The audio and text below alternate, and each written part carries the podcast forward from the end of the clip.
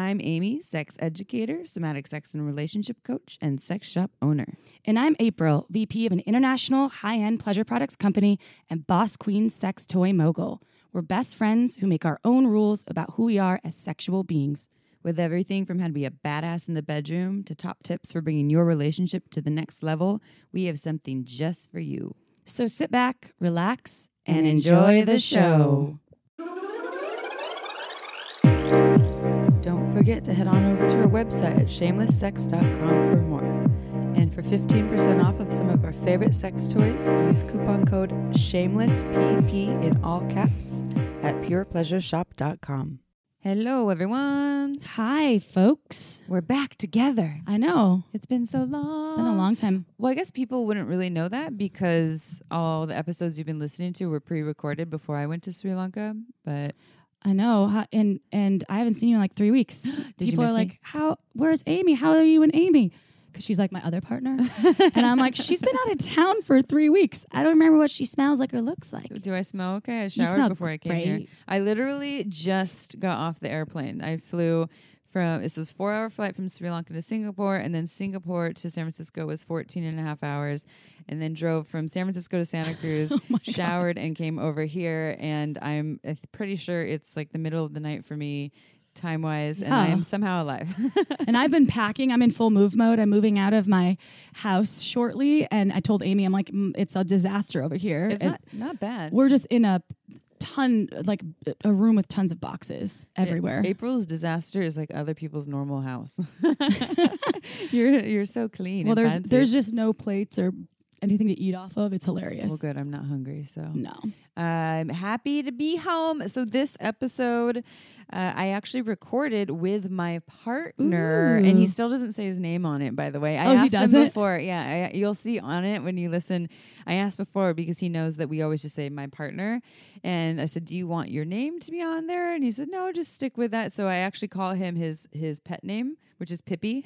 Oh, that's cute. it's cute, and so we talk Hey, about Pippi. Uh, our relationship, uh, what we, all the things that we've been through, what makes our relationship so that it works, and the, some of the the sex that we have, what works, what doesn't, how sex has changed after over five years. Um, we talk about all kinds of things. We talk about nonviolent communication and some examples of that. So. Uh, we thought it would be fun to give you an insider look into the partners that we speak on, and then I think that April, you and your partner should record an episode too. Yeah, I'm totally down. He'd he'd be. I'd love to. I'd actually love to have him on it. We did it the uh, Sex with Emily You guys nailed it. It episode together. Yeah, it was really fun. Yeah. Uh, Emily is super high energy though, like me. So we're like, I, I listened. I was like, it's very hard for your partner to get some words in. yeah, I know.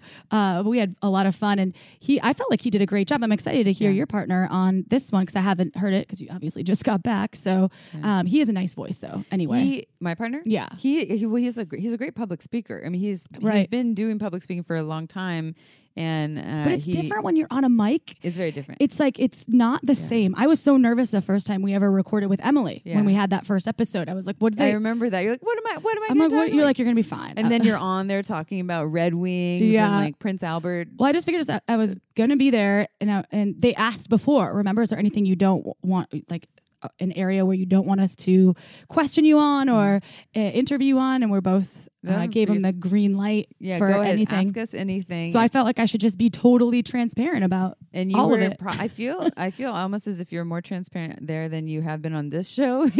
I Also, know. because you were single then, so it's very exciting. All the stories. Totally, um, it was. And it was fun. It was like funny really and fun. fun. Yeah. When I'm in a relationship now, and It's I still fun. I want it, it's still fun, but I I want to be you know there's some things I know that he probably wouldn't be comfortable with me talking about Yeah. from time to time. I'm pretty sure. I don't know if it's on there. I don't know if it was on the air or not when I recorded my partner, but I think he makes a comment about how I I like to drink his cum. and I was like, wow, you actually said that. I'm not sure if it's on the air or not. You'll all find out if it's on there or not. but then I was like, oh, my mom listens to this. Yeah. and, and not that she doesn't know. she'd be she into listens it. to She'd every be like, oh, episode. not into it, but she'd be okay with it. I wonder yeah, how that would be though for her hearing my partner actually say that from you know from his lips from his mouth. So we'll see, Mom. Just so you know, that might be on there. So she can handle it. She owns a sex shop. Pure while you pleasure. while you've been away, Miss Amy, darling, yes. uh, you know what happened? What happened? Margin sold out of all of their wine. All of it. All of it. There's no more. There's wine. no more wine. I mean, that's a good in part because have. of our shameless sex listeners out there. So thank you for supporting Megan. She actually text sent me a text message and s- just told me specifically to thank all of you out there that are in support of her winemaking and buying Margins wine. So right now, uh, she said until March. Um, there will be a spring release. Uh, so she said, just go ahead and sign up for the newsletter if you haven't, uh, so you know you can get exclusive first time offers to her next release. And she always does different wine. And it's remember it's natural wine. Uh, it's produced um, in very small quantities. It's very boutique oriented. So uh, go to marginswine.com and sign up because she will be releasing a new a new batch of wine. I'm not even sure of the varietal yet. Well, there's- isn't um, there mid to late out? March. I think there's a Pinot. I think there's point. a Pinot, Yeah. and I can't remember. Um, there, I think it is a Pinot, but there's also, I, I believe she will do a white as well, but I'm not sure what it is.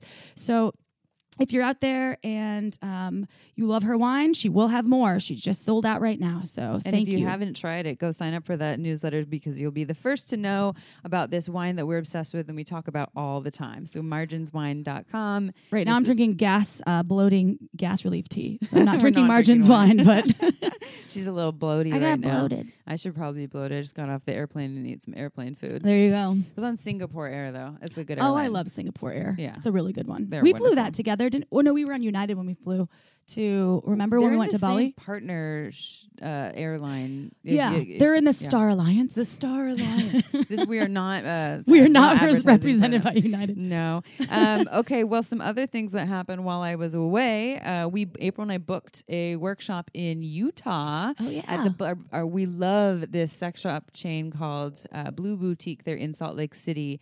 We love, love, love them. If you've seen some of the photos of us that we posted, they're actually uh, the owner took these beautiful photos All of of us. the, oh, pretty much a whole. He did a whole shoot for us for free because oh, he, the topless one. That's our our uh, yeah, logo. That's Yeah. that's what he's going to use when I want to run for president. He'd be like, by the way, no, I'm just kidding. He. Here's some topless photos Here's some of you. topless photos. So, uh, if you are in or near Salt Lake City on Friday, March 15th, this is 2019, we are teaching at Blue Boutique. It's their Sugar House store at 8:30 p.m.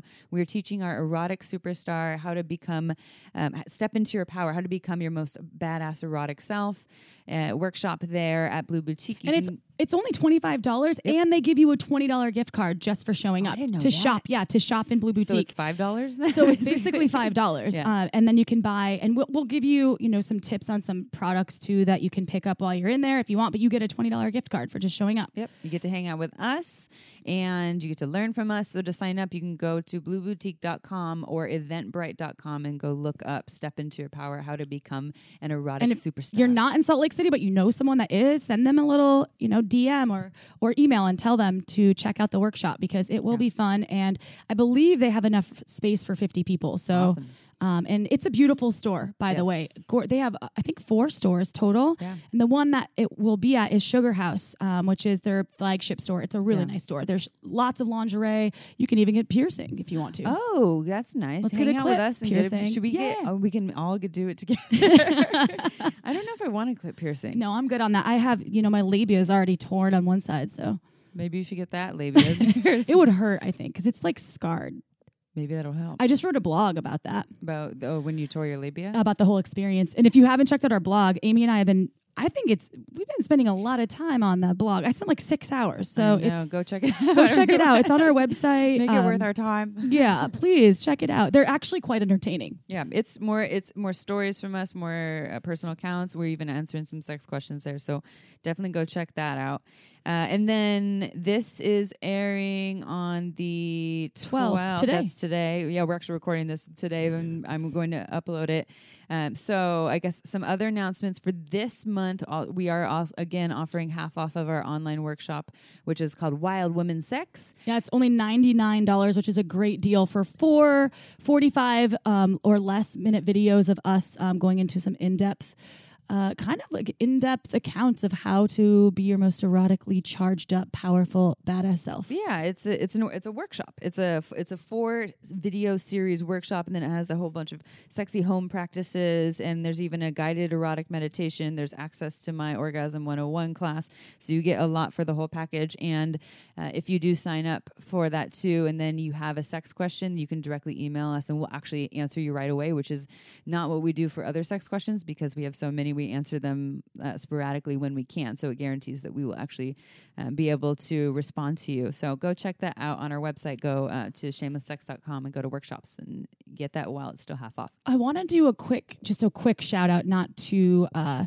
long at all, but if there's any mothers or fathers or parents out there that uh, want a good resource, another podcast to listen to, check out Postpartum Stories. My friend Brianna is doing it. She's okay with me saying her name because she has a podcast. We have Uh, but check it out. It's really, it's like raw stories about parenting. And um, she's actually doing a great job. And uh, it's a very organic, cool, real life parents talking about their stories, like the real stories, because everybody that parents is always like, it's blissful, it's great. Like, no, it's really hard. Yeah, it, it's fucking sucks sometimes. So it's it gives you the real deal. So even if you are about to become a parent or you already are a parent, um, check out postpartum stories on. Uh, on iTunes, uh, mostly on iTunes. I think it might be on a few other channels, but uh, yeah, check it out because she's doing a great job. I'm proud of her. She's part of the reason I feel like I started listening to podcasts in the first place when I was Oh. commuting from Newport Beach She to told you about Burbank. Um, uh, sex nerd Sandra. Sex Nerd Sandra, Yeah. which she was a huge fan of. She listened to Sex Nerd Sandra's podcast for years, and I would see Sex Nerd Sandra at the Pleasure Chest when I lived in LA, and I was like, "Oh my god, let me take a picture of you Yeah. for." like way um, before you knew that we were ever going to do a oh podcast. yeah. So I would uh, send Brianna pictures, like, "Look who I'm with." Sex What- Nerd and Sandra. I think it's, Sex Nerd Sandra went off there for two years or something, and she's I think she's starting up again. She, I believe so, yeah, Yeah, so which is great. Good for her. Uh, she had a wildly successful podcast, so that with a lot of people, The more, the merrier. oh yeah, bring support it. of all of it. Um, I have one before, just two other announcements, but before that, I want to share just one little thing that, um, uh, just a little sexy thing that I learned while I was in Sri Lanka. It, it's brief. Um, so I, I learned this thing that um, my partner uses their their fingers or even like a sex toy on my vulva or my bits. Is your Um, partner gender nonconforming? is my partner gender Yeah, you said- non-conforming? He said you said their fingers. Oh his. Oh, I was sorry. just No, like no, no. surprised. I was like, wait, Oh, no, no. I Oh, didn't yeah. know if he. Ch- I No, didn't he- know. No, he's he said he he uses he and him Okay, pronouns. okay. Yeah. yeah, yeah. No, I like this. Good question. I didn't know if that changed. I was like, when wow. he uses his yes um, his his fingers or um, or sex toy I I notice that I'm I'm highly sensitive and it's really easy for things to be too much or not enough you know in terms of the pressure or the stimulation but I learned this interesting thing if he uses his cock even so either just like moving his body so his cock is rubbing on the external part of my clitoris or my vulva or if he actually manually stimulates by holding his cock with his hand and rubbing his cock Mm. on my vulva or clitoris i don't get overstimulated it, it's like this thing that it's the almost like a pressure of the fingers do. Yeah, they can be too much Oh, very okay. easily. Very, very easily. P- fingers can be either too much or not enough pressure. It can be just, it's like I highly sensitive and I need very specific pressure, but it's as if by because there's a cock in between the hand, right? If the hand is still moving the cock and then the cock is the one actually touching me, I don't get overstimulated at all. And he Hmm. can move it however he wants. It's not it's never too much. So I don't know. I, I wanted to just comment on this because this is a new thing that I learned about my body. I was like, whoa, this is th- there, there's so much more room here for us to to do things without me getting like, oh, it's too too much or not less this or more to the right, or more to the left. All of it felt really good. Um, I'm going to explore it a little more, but I want to just put that out there to people to maybe if To try. could work for You you. know what happened to me the other night having What? sex? What happened? Dude, this is a quick funny story. uh, I've been having a lot of anal because I've my, had my period. Ooh. So going in with the uh the old, you know, back door. and um I was super turned on the other day. I think it was like the night before last actually. And doing a lot of like butt play, prepping the butt. And I had a tampon in. I was like, should I go take it out? And he's like, no. And so we started um uh I don't know, probably warm up was like maybe 20 minutes or something. And then he put his cock in and it And- went into the vagina with the tampon and I had full sex with the tampon and he didn't know it. I knew it, but I was like, I'm not gonna stop because he was like super excited. and then at the end he he uh he we, you know, end our little experience and I was like, you know, you just had sex. Uh, That wasn't my butt. That was my and I'm like, maybe the tampon, like the texture of it, but is that not funny? He that did- never happened. didn't feel it at all. No, well, I don't. He didn't say that he did, but maybe he thought it was like the internal texture of like you know how your your kind of your bum, like the butthole canal, sometimes can be kind of Uh-huh, have that uh-huh. rough kind of texture. And the tampon dries you out. yeah, so I'm like, oh, so it was, but it was so classic funny story. I was like dying. I was like actually laughing. I was like, "You didn't even notice, huh?" He's like, "I didn't." I was like, "Oh my god."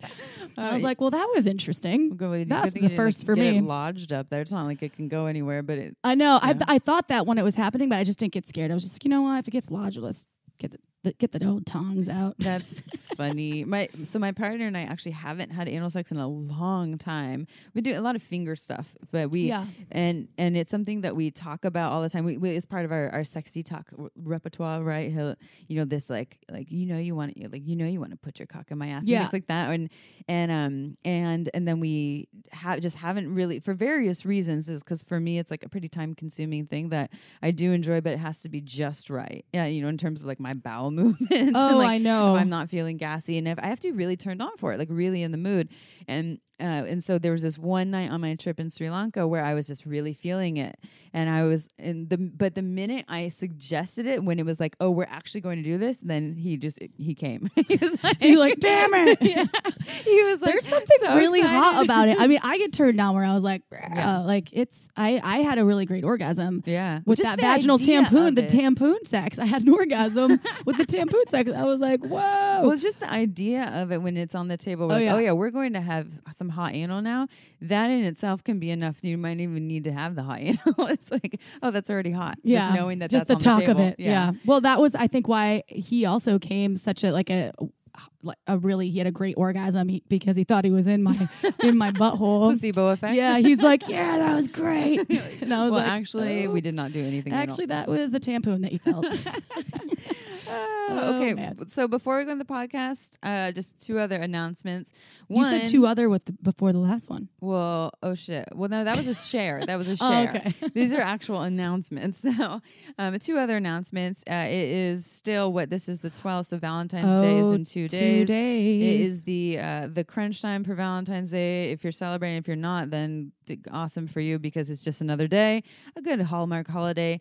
Um, but we have given some suggestions, so you have two days. One great thing, OMGyes. Um, if you, it's not something you have to wait to ship, right? If you actually bought it today, then you can access it today, tomorrow, and forever because Yeah. you have unlimited access after you purchase it. We love OMGyes. It's an online program to learn about external vulva pleasure for season one. They're working on season two, which will be internal stimulation, G spot, female ejaculation, etc. It's just a one time. It's not a subscription either, just to be clear, because I think there's always some confusion. It's just a season you pay once and then you get access to all the 62 videos. Yeah, 62 videos. They're really tastefully done, and they show you all these awesome ways to pleasure vulvas, whether it's your own vulva or another vulva, how to up your pleasure game, even if you already have fantastic orgasms. Um, so go check it out. It's at OMGyes backslash, oh, no, OMGyes.com backslash shameless. Yeah. So shameless sex. And you get $5 off. I just told my dermatologist about it the other day. she was like, "Wait, what is it? What?" And she and uh, I don't know if she checked it out, but she was really intrigued. Oh, yeah. I think at least check it out. Even if you don't buy it, go check it out. It's really Yeah, the website. We have a link too on our landing page. If you go to shamelesssex.com and click uh, the little uh, OMGyes Yeah. Uh, link, you can also check it out. But it's well worth it. It's Yeah. not even a. It's like less than uh, buying a, you know, um, what what is it? It's forty nine dollars. No, it's 39 then you get 39. Off. Oh, there you go. So yeah, it's- it's 34. less than a night out at Yeah. dinner, and you get sixty two episodes. It's actually a lot of great nights in. Yeah. And what about Bijoux Indiscrets? Yes. Because they are actually uh, a woman owned company out of Barcelona and they make some beautiful, beautiful vibrators and then also wearable body jewelry. sexy yeah. body jewelry. Uh, pasties, they've got um, eye masks, but they're offering this 12 sexy days. Uh, it's uh, basically a box that you like an advent calendar, but it's obviously not the holidays. Um, and you can use it all month, all year, one for 12 different 12 gifts. you could use Yeah. it one a month if you wanted to um, and there's 12 different options of gorgeous little things and it's a really great deal at around 200 bucks Yeah, I think it's over a $500 value though. It right? is, yes Yeah. and we are giving one away actually Oh. if you haven't done so already um, i think there's two more days of our contest Yes. on yes. instagram follow us on instagram shameless sex podcast on instagram we are doing a contest And it's a contest campaign. It's a there's a campaign and then is tied into a contest. we just want to offer Yeah. people something for participating Yes. there and, and being vulnerable and sharing with us and Mm-hmm. with our Instagram followers uh, their stories. So, um, so what we're doing is is inspired by Wednesday Martin's book Untrue. um, which is all myth. It's a whole bunch of myth and shame busting. Which you were reading on, your trip, right? Yes. Awesome. Wonderful, wonderful. It's like a groundbreaking book. Just like Sex at Dawn, you know, that Chris Ryan wrote and Chris Ryan and his partner wrote. Um, she's to me is like the lady Sex at Dawn, right? So it's it's but it's all about I'm female read it after you're finished. Yeah. It's incredible talking about all the myths that we have around female sexuality in terms of um, monogamy versus non monogamy and pleasure and desire. Uh, so definitely check out that book. But that book inspired this campaign where what we were doing is we're asking people to take a picture of themselves and it's completely anonymous. You take a selfie, you just hold up a piece of paper and you write something on there that is true about your sexuality that society usually doesn't think is true. So, like, maybe it's I. I said I cheated, which mine was the first post I, I posted. I cheated. Mm-hmm. I was gonna say I had an affair, but I feel like I cheated because an affair is like when you're married, and like I feel like it You sounds like this. I know, but I wanted it for it to resonate with all the folks. Yes. because I feel like cheating is is very common, more Yeah. common than we think. And I'm not trying to say that it's uh, in support of. I'm in, in support of cheating. I like being in Yeah. integrity, uh, but I did out that, and a lot of people don't know that, and I did it. And Well, I, a lot of folks think that it, that's more of that that men are doing that, Mhm, right? And so and you're and and and so it does it can be anything that speaks to you. Like one person posted, "I fake orgasms." Um, another person posted, "I want more sex than my partner does." Another pers- person posted, "I'm my partner, my husband doesn't want to have sex with me anymore, but we s- or doesn't love me anymore, but we still have great sex." someone posted that they haven't had an orgasm. Yeah, I've never had an orgasm. Yeah. I, I'm thir- yeah, thirty. I've never 30, had an yeah. orgasm. Um, so anything, or you could say things like, "I'm s- I'm single and I love it. I, I, have a high libido. married." Yeah. you can do whatever whatever you want, but each and each person that enters, they can you can DM um, uh, basically our Instagram account uh, with your photo, or you can email it to us as well with your picture, and you will be entered into a contest to win over a thousand dollars in prizes, which is really awesome. I mean, the prizes are really cool. So So we're running for two more days. It's going to run going to run through Valentine's Day. This is 2019, uh, and everyone that sends us their photo, we keep it anonymous unless you say that you don't want it to be anonymous. But otherwise, it's anonymous. We'll post it. We won't share your information. No one will know that it's you, and you're automatically entered into the raffle to win all these wonderful prizes. Everything from the 12 Sexy Days by Bijoux. We have uh, Solo by Hot Octopuss. Uber Lube. We have copies of Untrue by Wednesday Martin. Yep. We have a copy, uh, access to OMGyes, access to our, our online Yep. workshop, so many things. So we love this. There's and some what it's- Sport Sheet stuff in there, a, Yeah. a vibrator from Sportsheets, and a uh, some really sexy lace uh, like cuffs. Almost, they're really cool. people are loving it. We're getting so it, what it's doing is it's highlighting these things that people aren't talking about or that they think it usually is not the true experience for female sexuality. And so it's very interactive. If you if you want to participate, if you don't want to send a photo, just come there and look at what we're doing on our shameless. I started Instagram. crying, of course, a teary eyed. I was really hormonal uh, with just reading and being inspired by people's open shares. So thank Yeah. you to everyone out there that did participate in that campaign. And um, please know that we do read all of them, and we are very gratuitous Yeah. for you sharing. Yeah, we're just loving it. We're loving highlighting these experiences and really bringing it all to light so that we don't have to live in the shadows. And it's really normalizing these experiences for people. So it, it seems like it's really powerful. Uh, and then for just last thing before we go into the podcast for uh, Bijoux, as we were talking about, um, there if it's something that you do want to purchase for Valentine's Day or in the future, maybe you know Valentine's Day can be any day. You don't have to just celebrate your lover or yourself on that day. You can do it any day. Uh, go to bijouxindiscrets.com. You get 15% off with coupon code shameless sex. Or if you go to purepleasureshop.com, you also get 15% off with coupon code shameless pp in all caps. Um, and that includes all sex toys that Pure Pleasure sells, not just bijoux. Okay. Let's hear this podcast. I'm really excited. Are you, and excited? your partner. I know you haven't listened yet. I haven't. Are you ready? I'm ready. Let's do it.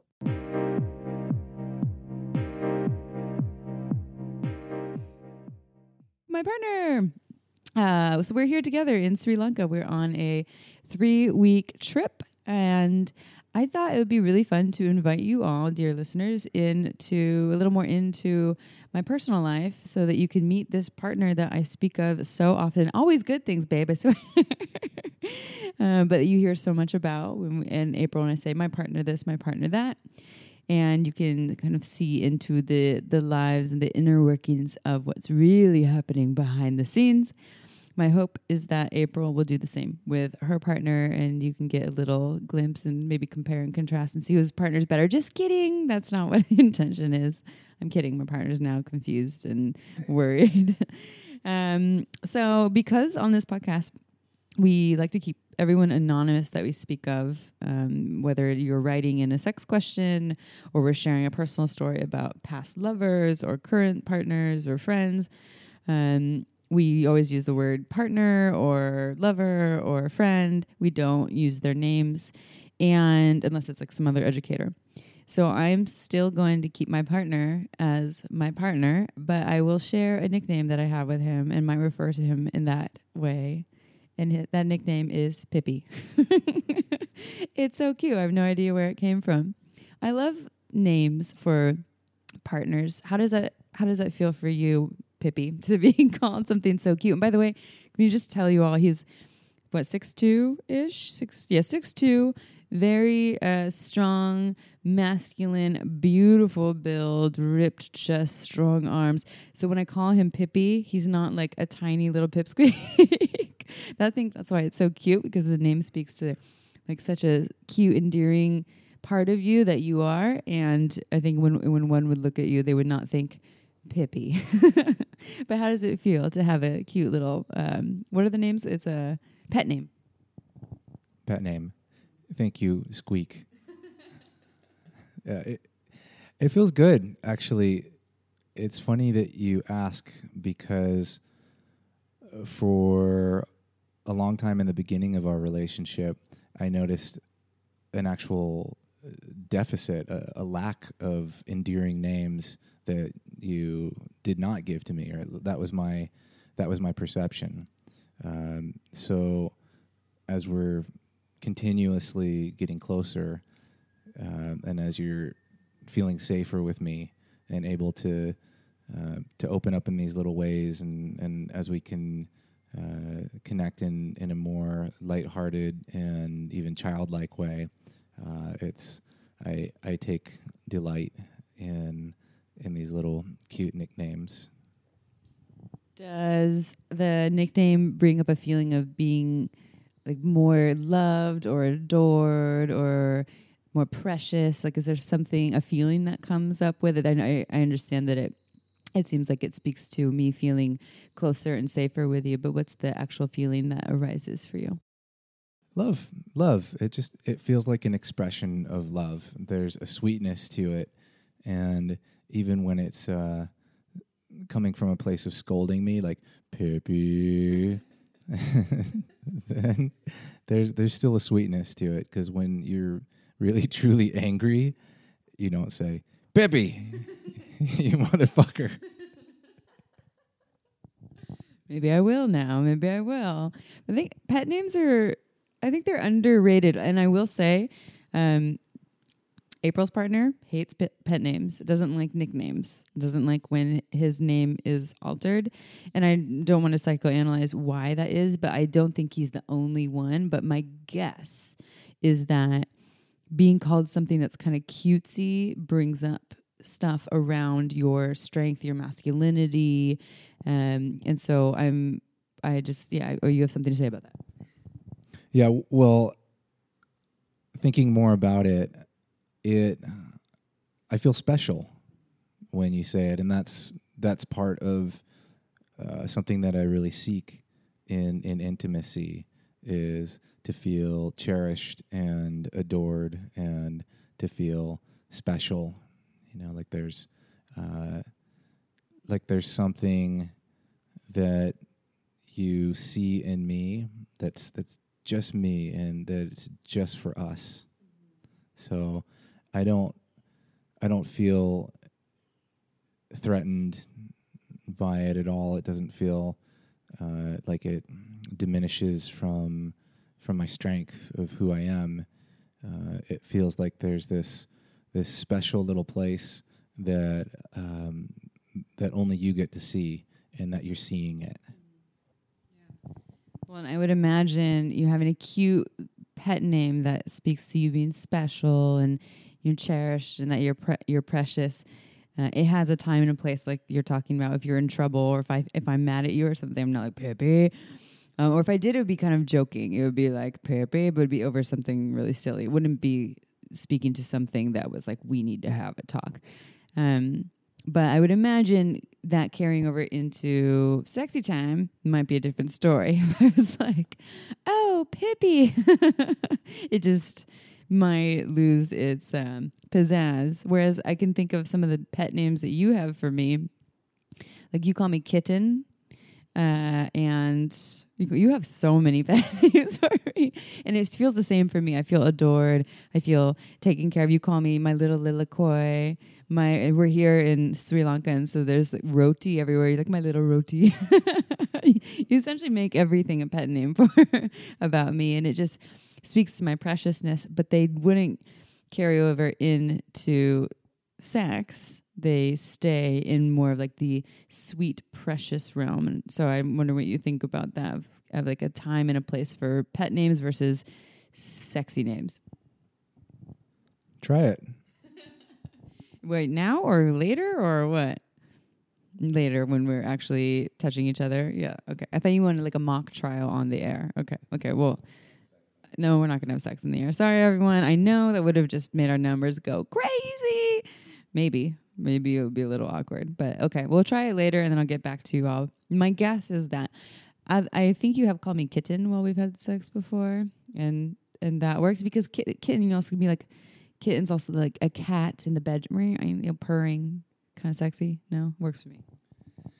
Yeah, I, I mean, if you want to keep going down this whole pet name track and get really deep with it, then I think it depends on on what the name evokes, and if the pet name is evocative of some sort of a uh, like a childhood energy, um, that can be a mixed bag in bed. For example, uh, when you call me daddy, that works for us.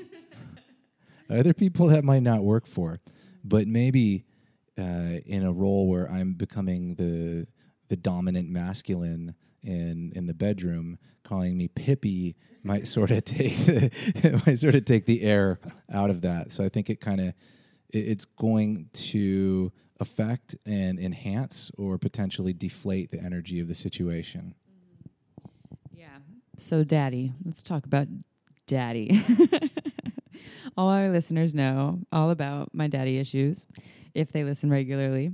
Um, and you would also know that I like um, to play into a little bit this daddy little girl dynamic, but it's not um, familial. It's not like my partner right here plays into being my father. They're just the power figure that comes with the role of daddy um, or the energy behind it, but it isn't like you're my father and uh, and I just want to say, dear partner, that you play that role so so well. You really play into that whole like there. You have this this part of you. So we you talked about core erotic theme on this podcast.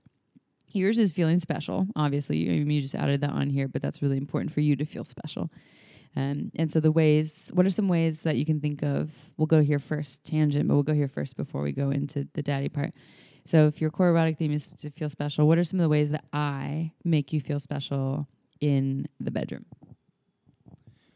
Well, first of all, I just want to speak to how you just made me feel special right here by um, by sharing how well I play this this daddy role for you um, so I think that we should more frequently have conversations when there's potentially 20,000 people listening, because then you're going to share things with me that I don't normally get to hear for them. So that's uh, that's the first thing. So the the next question that you wanted me to answer was how do you make me feel special in the bedroom? Well, you don't invite other men in while we're having sex so that makes me feel pretty special. Um, you usually remember my name, so that makes me feel pretty special. Um, and yeah, you you generally uh, don't fall asleep during it. Wow, you're really easy to please. He's the easiest. All I have to really do is stay awake and show up and call him by the right name, and he feels special. Yeah, totally. I think one of the ways that I make, make you, or I don't want to say make you because I don't make you feel anything, but that I, I inspire the feeling of specialness in you uh, is uh, one is that uh, whenever you initiate sex, I uh, almost never turn you down. Um, and I'm not saying, dear listeners, that you should always never turn down sex, right? You should, you do, you do you and take care of you if you're getting a no. Um, for me, with Pippi over here, we'll call Daddy right now because we're talking about sexy time.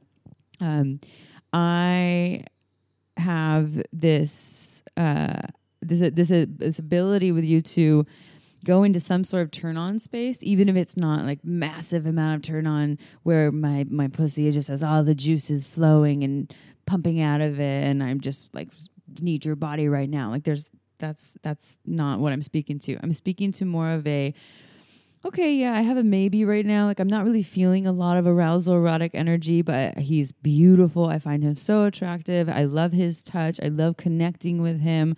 And so um, I'm going to go with this erotic energy and see what unfolds from it and uh, as opposed to putting down you know closing the doors there's that you know so in so I can speak to that. I would imagine that that that you feel special in that way, in that you're um, not you know not receiving a lot of rejection.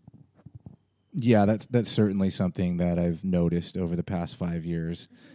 is that there's been uh, very very little rejection, and the very few times that you've uh, said no, it's made good sense to me.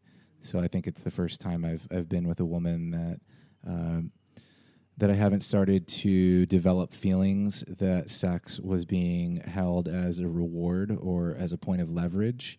And I actually really unlearned a lot of feeling about, um,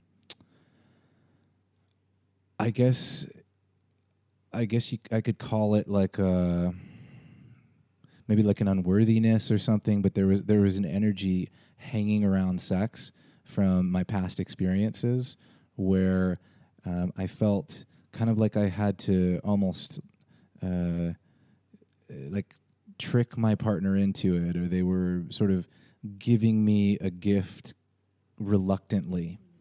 And in in this relationship, uh, I've I've really been able to let go of that, and um, there's always a feeling. There's always a feeling with you of whatever's happening is is authentic. Um, you don't you don't say things that you don't mean, uh, even when I want you to. and this this goes back interestingly to this uh, erotic theme of mine of wanting to feel special, and even even though you know that's my erotic theme, um, you don't you don't actually say anything that's untrue to you.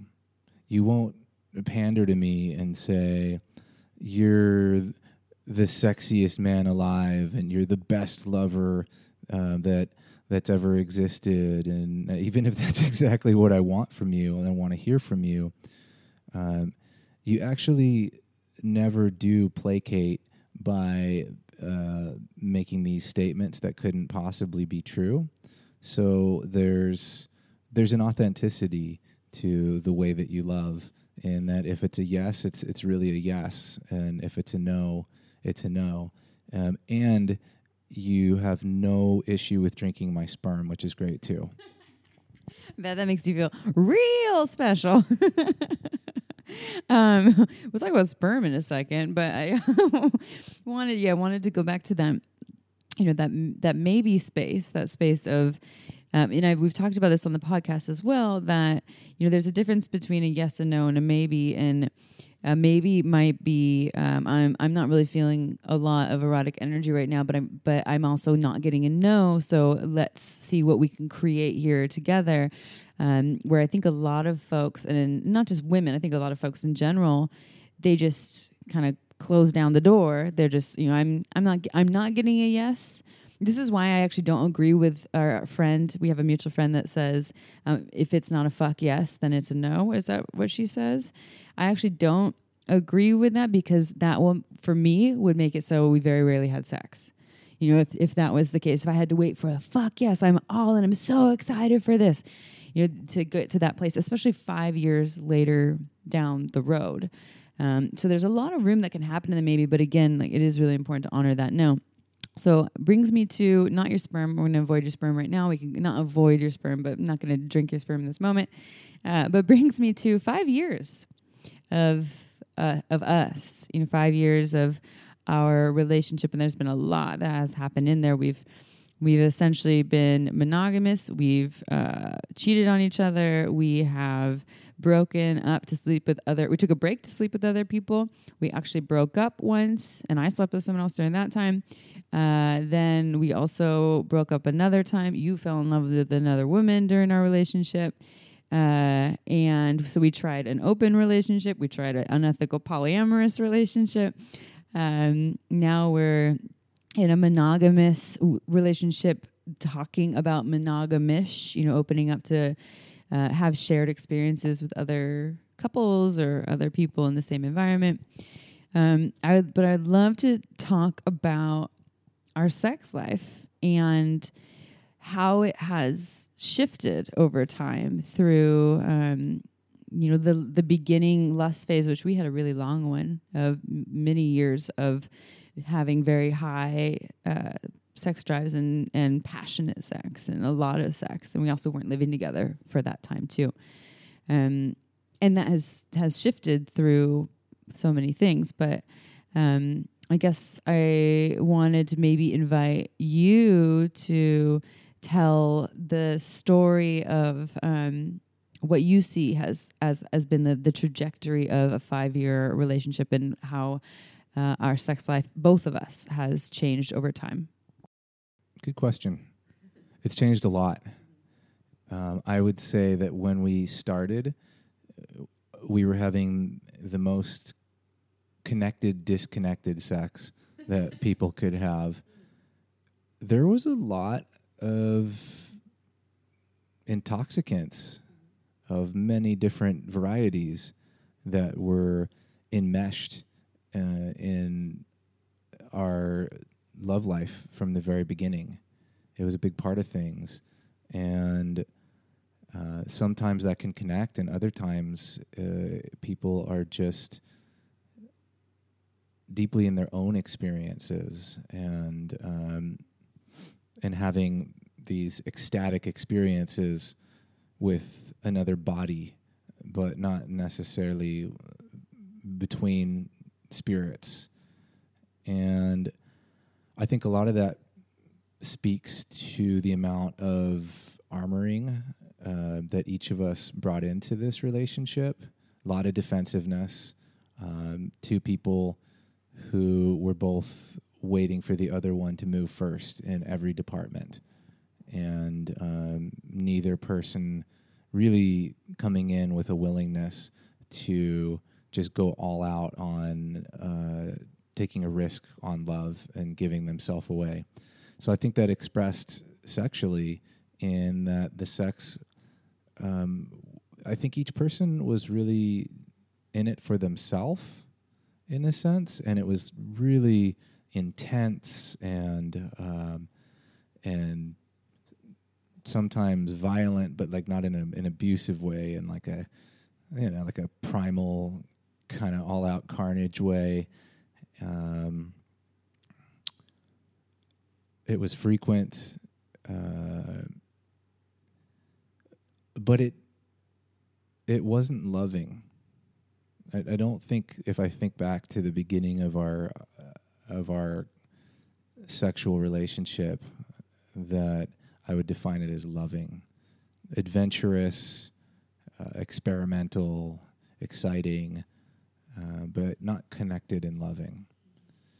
And then after we went through some of the the more hurtful things that happened between us, uh, there was a there was a shutdown, and it was the the sex was really disconnected at, at times. Where, for me, it felt like uh, like you just weren't there. I couldn't access you. Um, didn't feel free. It, it just felt like this uh, this really this access to to passion that we had just wasn't there anymore. And what's developed as we've come back to each other and um, really done a lot of hard work to to heal our to heal what we've done in this relationship and to help each other heal what happened before this relationship um, our our love life has become gentler and um, connected. I feel very very connected and very loving, um, and there's a a feeling that it's just for me that it's just starting to scratch the surface of what the potential is for for connection in that space. Good answer. um, I I would agree with that journey and um and yeah, I, I think there was a number of things going on in the beginning of our relationship you know, there's the intoxicants that you speak of, and it wasn't that we were always intoxicated, but because they they were a part of our life and they were a part of our sex life sometimes, or or maybe half the time, or whatever that was. I, I would say that for the first couple of years of our relationship, we had sex almost every time we spent time together. Almost, you know, we if we spent a night together, we almost always had sex, either at night or in the morning, for a number of years. Um, but again, everyone, we were not living together, and here's another thing is our relationship uh, didn't have a lot of safety you know we broke up multiple times there's all kinds of things that i listed before that that went on that made it so that there wasn't this you even if my conscious mind wanted to say that it was safe and stable and maybe it felt like it was deep down my subconscious knew that it wasn't. And that's scary and scary also means exciting. And i think it's uh, it's not as we've talked talked about this on the podcast. It's not esther perel's formula. Um, it's someone else's formula that she quotes but it's that um, attraction plus obstacle equals desire right? So i find my partner pippi over here super sexy and and there's a huge obstacle i don't know if he's gonna, going to be around tomorrow which technically i actually still really don't but i have this feeling right now that we are in this stronger, committed, bonded place. And we're also speaking from a place of integrity and really thinking things through as opposed to just reacting. Um, so I feel like there isn't this major obstacle there. Um, and so that might shift some of that passion stuff that like, rar, I just have to rip your clothes off and go crazy right now.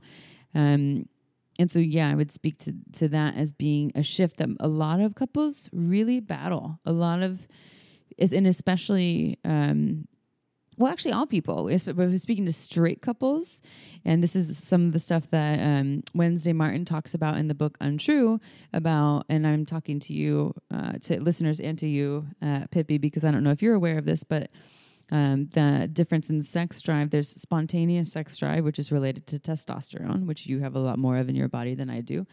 And then there's responsive um, sex drive, which means that we create the turn on. It isn't something that is just based on hormones flooding through my body. It doesn't just happen on the spot. It's a reaction to something that is created. And um, and so that spontaneous sex drive is very much related to, you know, things are new, they're exciting, but also I just have the hormones and endorphins in my body that are pumping through me and then getting me really turned on. And so as I said, we had a very long period of of that. Also because there was the rockiness too, made it a lot more exciting. And the studies have shown that over time, what happens is that for a lot of male body folks, and this is going to bring my question to you, Pippi, um, but a lot of male body folks, because they have a lot of testosterone, even over the years, they can still have it. This isn't all men, by the way. There's a lot of male body folks this isn't the case, but they can still have a high uh, spontaneous sex drive. Like, oh, there's a boob that I've been seeing every day for five years. I'm still excited because I have a lot of testosterone in my body. Um, whereas female body folks, that's not really the case. Their sex drive becomes more responsive. And in fact, the studies are showing that this is what Wednesday Martin talks about in Untrue. And she was on our podcast. I don't remember the episode, but really great episode.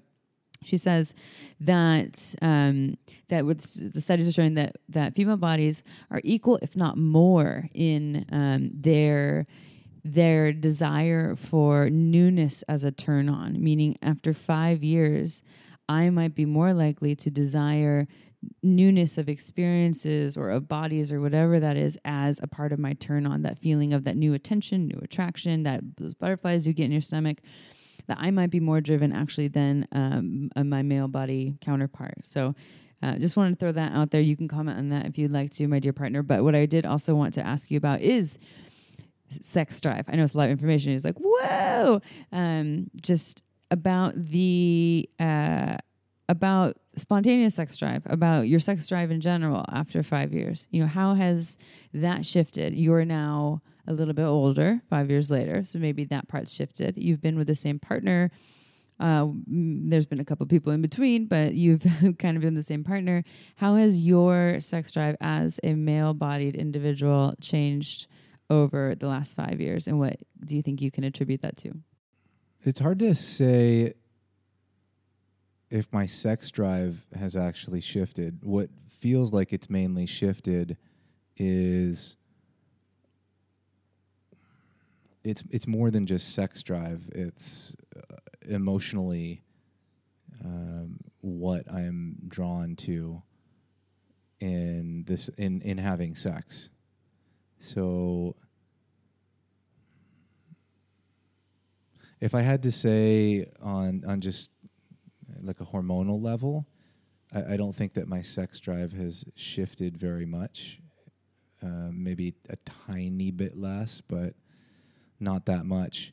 Uh, But so much of what was driving me before was the the type of feelings of uh, self validation, um, of of worth, um, the the the ego boost that came from either a sexual conquest with a new person or just uh, you know delivering you uh, multiple orgasms and just having this this really uh, successful sexual experience which yeah I, I was coming to it to um, help myself feel more self-esteem self-worth uh, i think that that oftentimes drew me to sex much more predominantly uh, I know that that to be that's that is to be true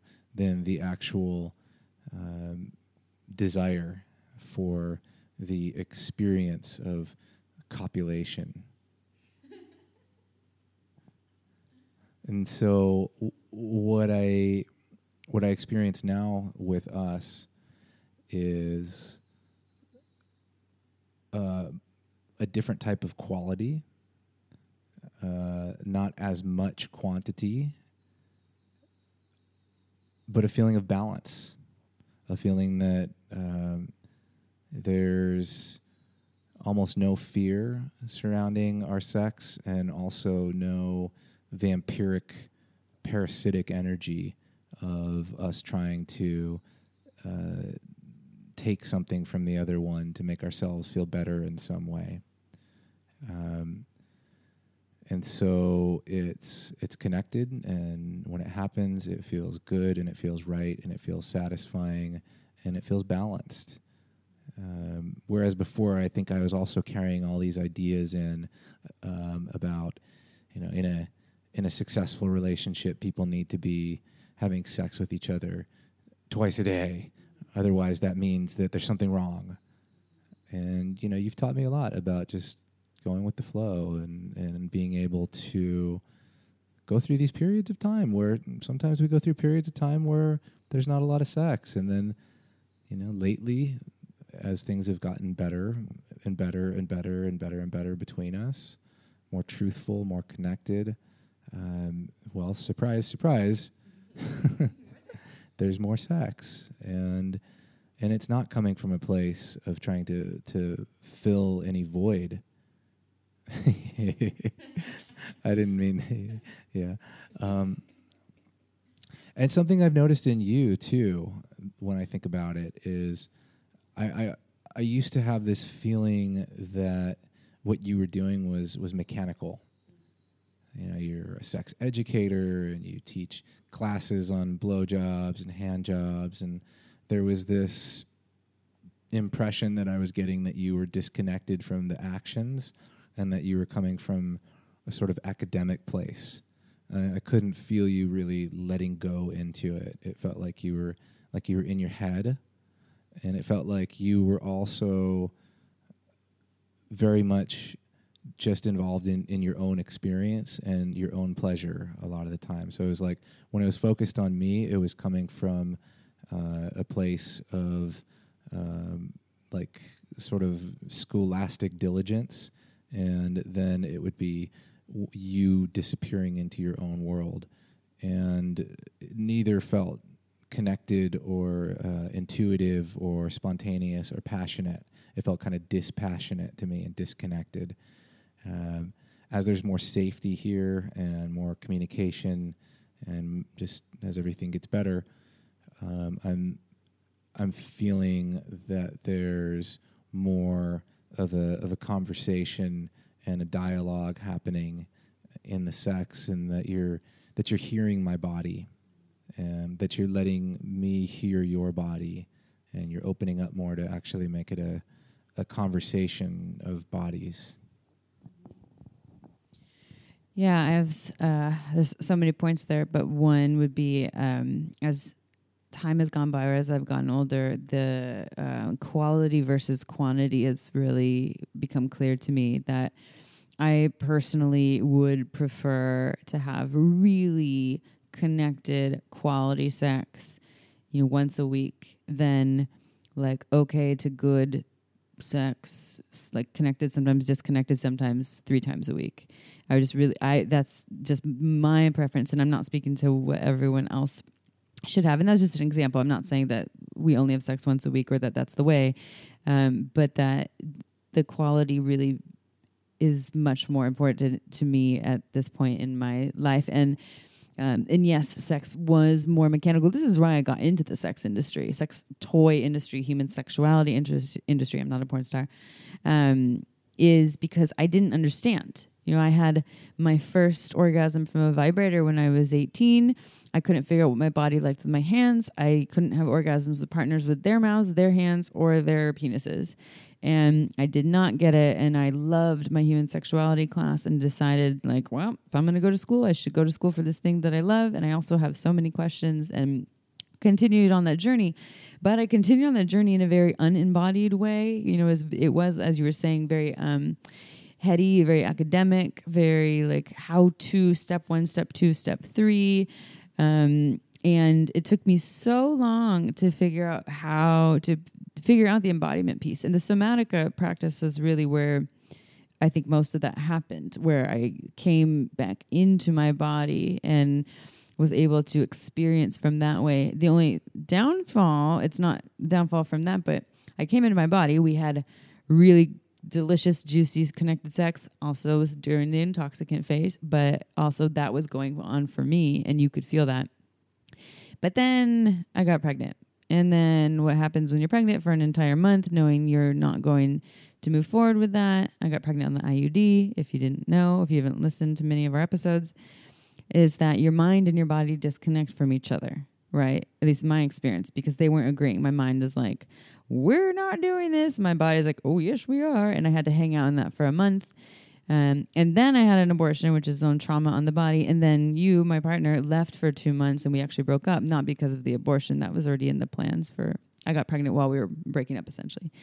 Um, and so then I left my body again for a long time for like, I would say I'm, I've, it's been a journey. Well, we've been back together now for two and a half years question mark how long has it been i don't two years and i like we're just getting to a point of like oh th- there it is. Like there we are you know but it's and it also it feels similar to what we once were a couple years ago or five years ago or four years ago whatever but more like you're speaking to connected um, more loving, more gentle, because there aren't all the intoxicants, because there isn't all the up and down roller coasters of us putting each other through these like, constant push and pull stuff.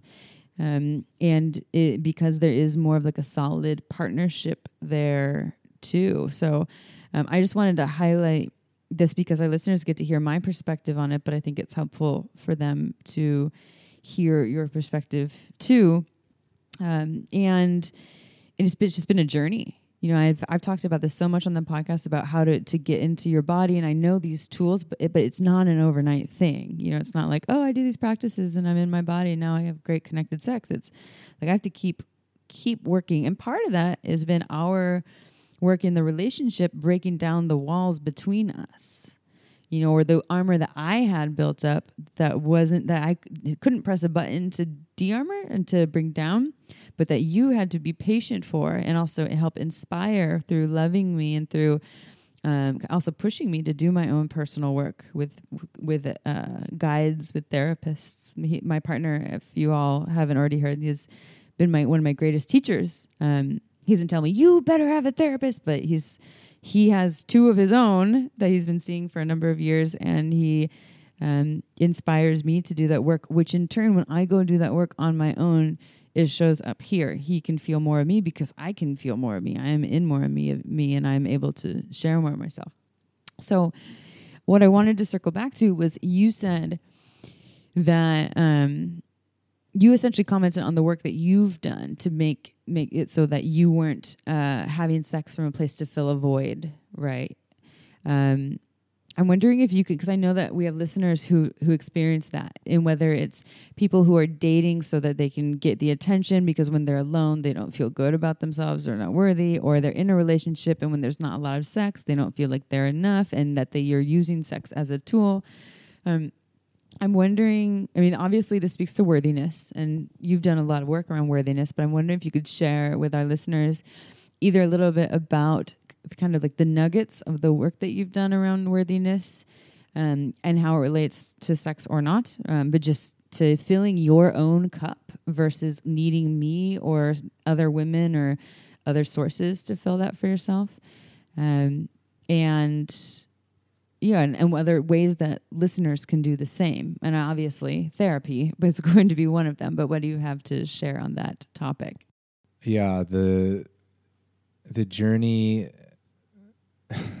towards worthiness is uh, it's it's one of the core archetypical human journeys. People might disagree with me um, but the the inquiry that I've had around worthiness has led me to believe that in in some sense or another, there's uh, a lack of conviction or a seed of doubt in in every person about their worthiness. Um, and I won't get into talking too deeply about where that seems to come from and and all this, but uh, let's just assume, for the sake of of the question, that each person uh, comes into this life, and part of being human uh, means that we innately have a feeling of unworthiness. That's uh, a part of our being. Um, you take that, and then you add the painful early life experiences that everyone has to some extent, and it sort of creates um, an imprint of this unworthiness um, that for some people is is really really subtle and it shows up in just really little ways and for other people it's really really dominant and it's everywhere and so you know take that with the type of, of society that we've been um, in, indoctrinated into and the beliefs around capitalism and materialism and consumption individualism separation and all these things that are just built and bred uh, into into all of our systems, and um, it's it's no wonder that so many people, or all of the people in in this culture that we're a part of, are looking outside of ourselves uh, for things that temporarily help us to feel like we have a sense of worth. So we look to the things that um, that society has told us will make us worthy, which is having uh, perfection of physicality, brilliance of mind, uh, financial wealth, uh, beautiful possessions, uh, many many Facebook friends. Um, excessive amounts of, of sex and you know something that I really realized in myself is that um, all, all of the areas in my life that have been in excess, which are many, um, have been coming from a desire to either find self worth in excessive amounts of, say, work, achievement, money, sex, friendship, uh, you name it, whatever it is that's been out of balance has been trying to uh, fill that place that wants to have worthiness. Um, or there's been excess in things that temporarily numb the pain of um, not feeling completely worthy. So that would also be in the category of sex and um, substances and work and you know all of these things that temporarily take us away or took me away if i speak for myself uh, from a feeling of not being good enough or just the pain of um, of being inside of of my life experience so yeah it's been a it's been a big path and and that that really those excesses um, brought me into some really dark expressions of my shadow places, which came out in uh, in my relationship with Amy many times, and finally resulted in me having to uh, go into a state of uh, celibacy and um, sobriety and uh, monastic, essentially monastic removal from my own life uh, for a few months and cutting off communication with everyone in my life and going on my own my own journey of um, getting clear and uh, getting some distance from the uh, from the the beast of craving and desire um, and addiction to all of these things that were giving me temporary re- reprieve from my own suffering. Um, so I've I've gotten a lot of success with um, with men's work is very helpful. Um, yeah, mankind mankind project is is a really excellent resource. Um, you know, a lot of it has really been been a product as well of, of working with excellent teachers and guides who have helped me to get clarity um, about uh, what I want to use the word true, but let's just say what is and isn't healthy, and have given me guidance in ways that uh, that nobody ever did before. My parents didn't know, and they weren't really there. But um, it, once there's been clarity instilled uh, in me about certain things, uh, the awareness has helped the the process of correction to happen naturally, as it as it typically does. Um, and I'd say that really it's just been a process of of really spending time looking at why I come to things. Uh, what what is my my reason, my intention? What is the energy that I'm bringing into sex right now? And like feeling it in my body. Am I coming in because I want to take? Am I coming in because I want to use my partner as a as a sperm receptacle? Do you know am i trying to blow off steam? Am i feeling angry right now?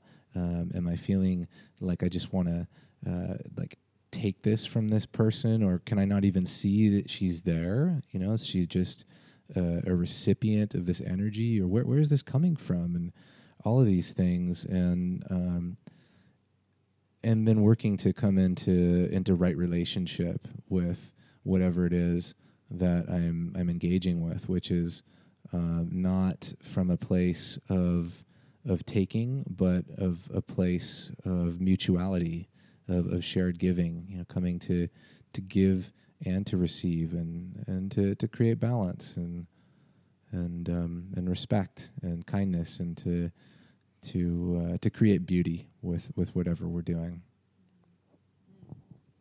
That was perfectly spoken answer. You're so well spoken. I love hearing you talk. and then when you put a microphone in front of you, it's like it it, does, it doesn't really change things. You kind of talk like this most of the time, um, and there's there's something about you when you're when you're sharing you know knowledge and wisdom from experience. It's just so clear, um, and so with that, I'm also going to reiterate just a key piece that I heard there, which was um, one step was awareness awareness of your own process awareness of your challenges of your trauma of your wounding of the ways that you get in your way where you get stuck about how you contribute to your relationships good or bad. Um, and so there's the awareness piece and then there's the doing the work piece which isn't just on your own. You know it wasn't just i'm going to go away to australia for two months and go on a walkabout and fix all my problems it's i'm going to go and, and and do this journey and i have my guides because the guides are what helps us to see what we can't see. You know i read a book and if i want to you know do all the self-help work and i read a book that tells me all these things the ways i can be better i literally only pay attention to what i want to pay attention to. It feeds me where i want to be fed whereas if i have a guide a therapist a teacher they can serve as a mirror to see what i cannot see should i allow them to be in there you know to should I trust them enough to do that? And um, and so I, that's one point that you wanted to comment. Oh, you, oh, you want you have a comment? I see a finger. Oh. Well, yeah. I also just want to touch on the the thing that I've learned about the difference of of doing work with a guide and doing it alone is that being with another person can create an imprint inside of us from actually having a, a living experience that we can't create for ourselves. And so it begins with someone who we can have uh, a new experience with that gets imprinted in our systems, and then our systems understand okay, it's possible to have a different experience than. Um, than than what I thought was the only possibility here, um, and then we can start to do it for ourselves because ultimately we do have to self resource most of these things most of the time. Um, but I'm not going to get into that any more than that. yeah, I think that's that's important, and I just also wanted to comment on the fact that you are the main reason why I have done so much work in my life. Um, when we started our partnership, uh, I was um and this is true i was having a great time i had a great life you know being amy is quite easy my overall being on 90% of my days, maybe 95% of days, yeah, we'll say 90, um, are really positive and joyful and easy and peaceful. Um, and, but, and so when my partner came to me, he was looking at that and a little bit like, hmm, there's more to you that you're really letting yourself see or feel. Um, and I was like, no, no, no, no, life is good, la, la, la, la, la, la. And we have this whole story about me kind of frolicking in the fields with flowers, going, la, la, la. but, anyways, I digress. um, but one thing that you helped me to see was that when things are really, really great or really good, there can be more and more can be more magic, more beauty, more great, more challenges, um, but more experiences, more feeling. Just like if we feel that we've hit our limit or we're good where we're at, to know that you can hang out there as long as you want and not grow. And life might become kind of dull or monotonous, or maybe you'll be okay forever. Maybe you're okay with that. And should you be a little bored or want to do work and go further, then there's moreness. There's so much more there in life. Partner wants to talk again. Yeah, our one of our our teacher, one of our teachers, uh, John Eisman said that life is we're we're put here to have experiences. Mm-hmm. That's what it's for. That's his point of view, and I was just thinking over the maybe I don't know two or three days ago, uh, as I as I look forward into 2019, at just how, without knowing what's going to happen, I know that this year is going to surprise me and that there's going to be new, wonderful experiences that I've never had before, and probably a bunch of miserable ones that I've had a bunch of times, and maybe some some new lows, some some new places of, of darkness and shadow that are revealed, and um, and that this is life. There is always more. There is always more. There's there is no there is no there. There's only here. And once we're here, there's always going to be another there, unless we're just here. But uh, that's, that was a nice and simplified way of thinking about it. I like that. Um, I, yeah, I, I guess I can't emphasize enough. Um, do of should you want to do the work to do the work with someone um, or some uh, multiple someones um, and to know that there's always more experiences and like what like my partner who I almost said his name said that um, Pippi over here that they're not always good. You know, life isn't all about feeling good and comfortable and easy. That th- with that comes all these other experiences of challenge and pain and hurt and sadness and hardship, and that's a part of life too. And I'll get off my soapbox by ending with Pippi, why are we so good at communicating with each other? How have we not been great at communicating with each other in the past? How did we learn to be better communicators? Um, what is your your feeling about our communication level today? We are really good at communicating. and we have not always been really good at communicating. And I think the the biggest breakthrough there it's pretty simple. I think the biggest breakthroughs have been around ownership and um, sort of shifting our paradigm around the idea of, of right and wrong and letting go of the idea that there is a right and a wrong and um, letting go of blame and really just uh, learning communication skills that allow us to say essentially hey this is what's going on for me right now. Uh, i'm not saying it's true and i'm not saying that you're at fault but this is my experience and i want to check it out with you and i want to share with you what might be helpful for me and um, and the other person being able to to receive that and there's so many nuances around this around actually coming from um, a place of love and um, and not just using the words because that doesn't work. The energy behind it has to be authentic as well, and we truly do need to believe that the other person isn't wrong, um, and not be coming from a place of blame, but using the right words and and all this.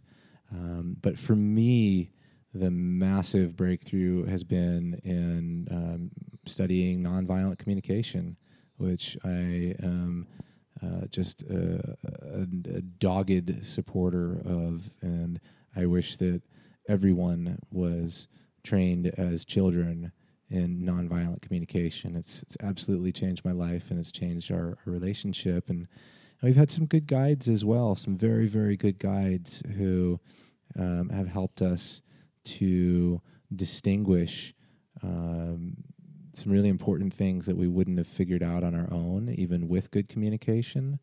Uh, one of the the big recent breakthroughs, I think, was around needs and um, understanding the difference between uh, getting our childhood needs met, um, trying to get them met through the partner, versus adult needs and starting to learn the difference between those things and starting to be able to see when we were coming from a place of expecting our partner to be meeting our childhood needs and learning how to meet our own needs when it's appropriate and learning what is appropriate and in terms of getting our needs met within the relationship. So um, it's it's been an incredible journey that I think has brought us both to a place where since we can communicate so clearly and honestly and openly and lovingly here, it it spills out into everything, everywhere I, I see in my life now. The ability where before I would be afraid of a conflict. Now I see, uh, yeah, an opportunity to to create something good and something beautiful, and I feel confident that it's possible, no matter what the circumstances are.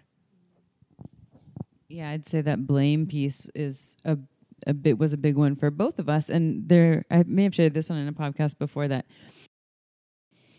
when we were beginning to do the work around blame, uh, we had this idea of the blamey jar, where and this is just an idea. We actually never did it, but we decided that if we blame the other person for something, we spoke in a way that was blaming, that we had a jar where we had to put money in, and then at the end of the month or two months, we would go out to dinner with the money from that. And just the idea of having the blamey jar and uh, combined with doing work around the difference between blaming language versus ownership language and speaking to actual feelings without blaming.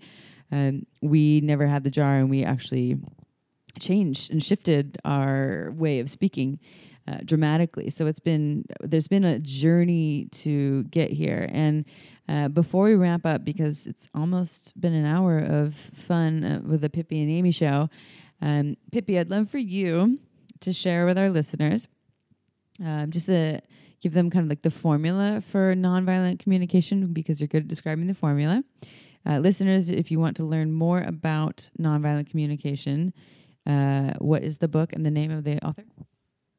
Well, the the founder is named Marshall Rosen Rosenberg, Marshall Rosenberg, and uh, anything about nonviolent communication, especially the the audiobooks that he narrates, are just wonderful. Okay, so I'm gonna have you just describe the basic formula of kind of there's like the four steps of the ways to do it. We're not going to give you all a full lesson. We're going to give you an example of the way that we would use this in our relationship. Uh, and I will give my partner here, Pippi, credit because he learned this before I did, really pushed for me to learn this and um, inspired that. And I'm still perfecting the art of it. In no way is it perfect, but we'll give you an example right now. Uh, every time Pippi uses this with me, it's very helpful. Um, I don't go into a defense. I can really hear him and uh, understand his experience without making it all about me and my big old wall and oh my god, why is he saying this? Oh my god, so Pippi, can you just describe a little bit about nonviolent communication? Yeah, I feel a little bit of reluctance to try to go into it because I wouldn't want to confuse anybody by giving them a formula that doesn't really do it justice.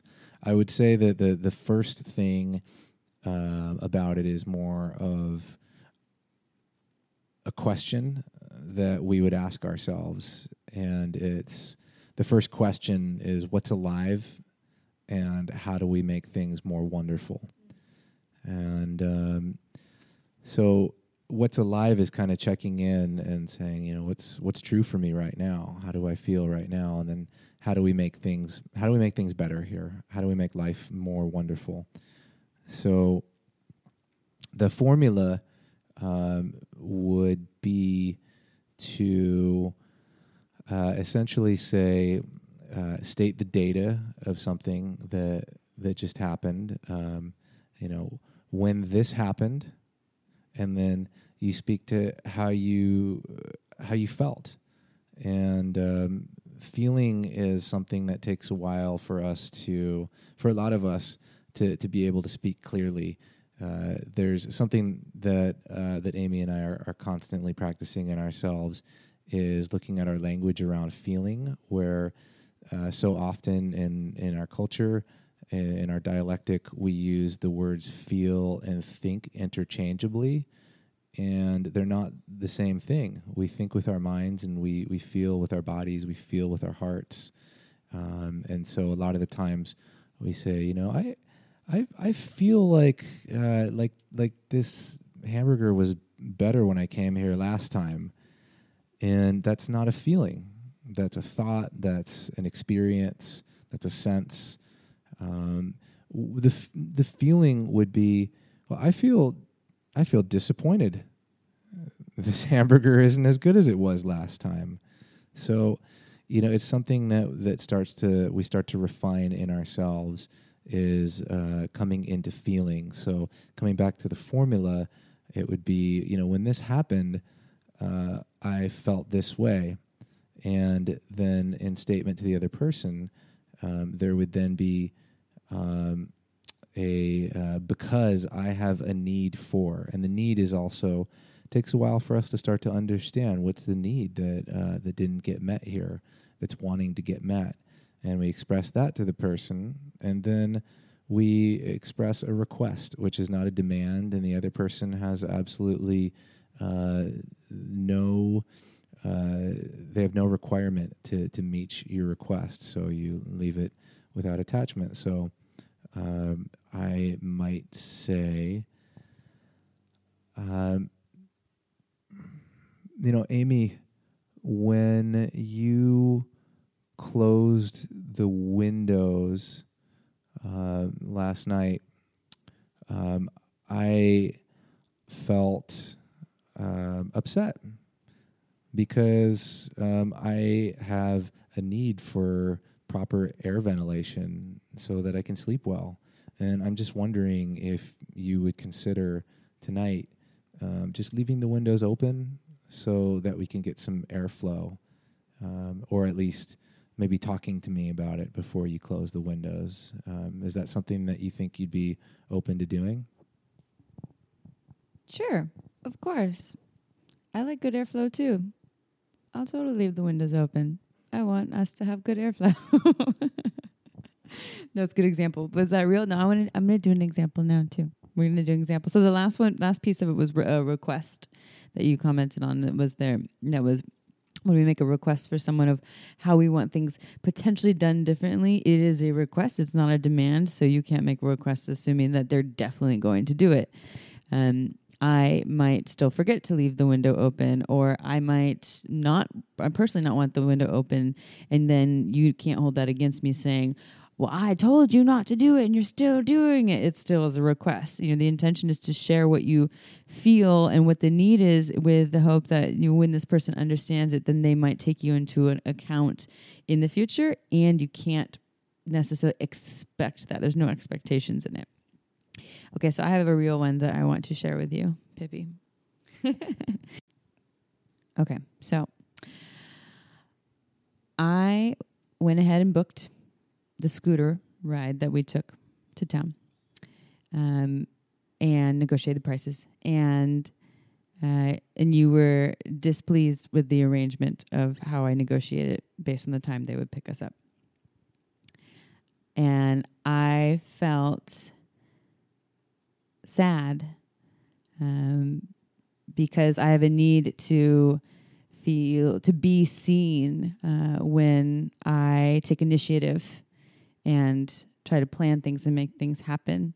So my request is that uh, when I go ahead and make plans, and even when they displease you, that uh, you first recognize my effort uh, before I receive the critique.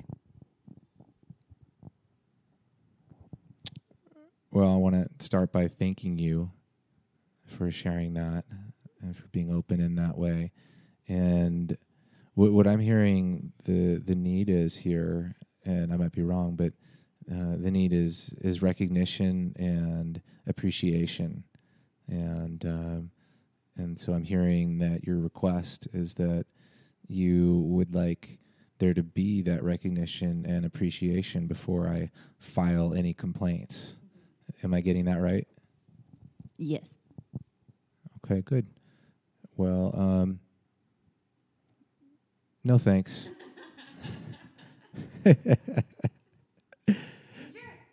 so, you know, the thing about this is also two people need to be doing this together. So the receiver has to receive all of this as a gift, and the giver has to give it with the energy of love and has to be received with love and um, so it's it's an art. And the formula that i gave is the beginning of each person making it their own so that it's really fluid. And a lot of the times now um, you know we can just go back and forth with this and it doesn't sound so so mechanical. It's able to be you know really fluid where it's like you know hey amy you know it's I really um, have this this strong need for for fresh air uh, when I sleep. It just if I don't get it, um, I feel I feel stuffy, and then I don't get a good night of sleep, and then I'm you know kind of a kind of less fun to be around in in the next day, and so I'm just wondering, like, do you think that we can find a way?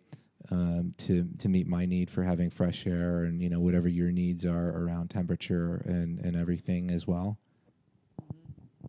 I like that. I like it that it's a less yeah, it's that's you're essentially taking pieces from the formula but making it your own so that it's is less mechanical and less heady. Uh, and that would have still worked for me too. And yes, it does. And I will consider you in the windows.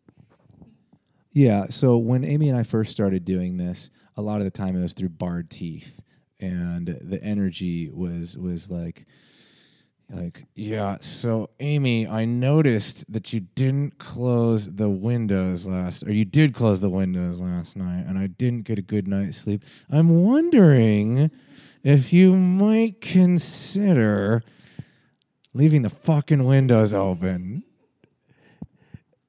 Would you consider that? And you know, obviously that didn't work very well um, because there was blame that was it was laced with blame, even just in the energy, even if the language was totally right. So, coming back to Amy's question of you know what's happened for us is that we carry the energy of love and respect uh, between each other always now.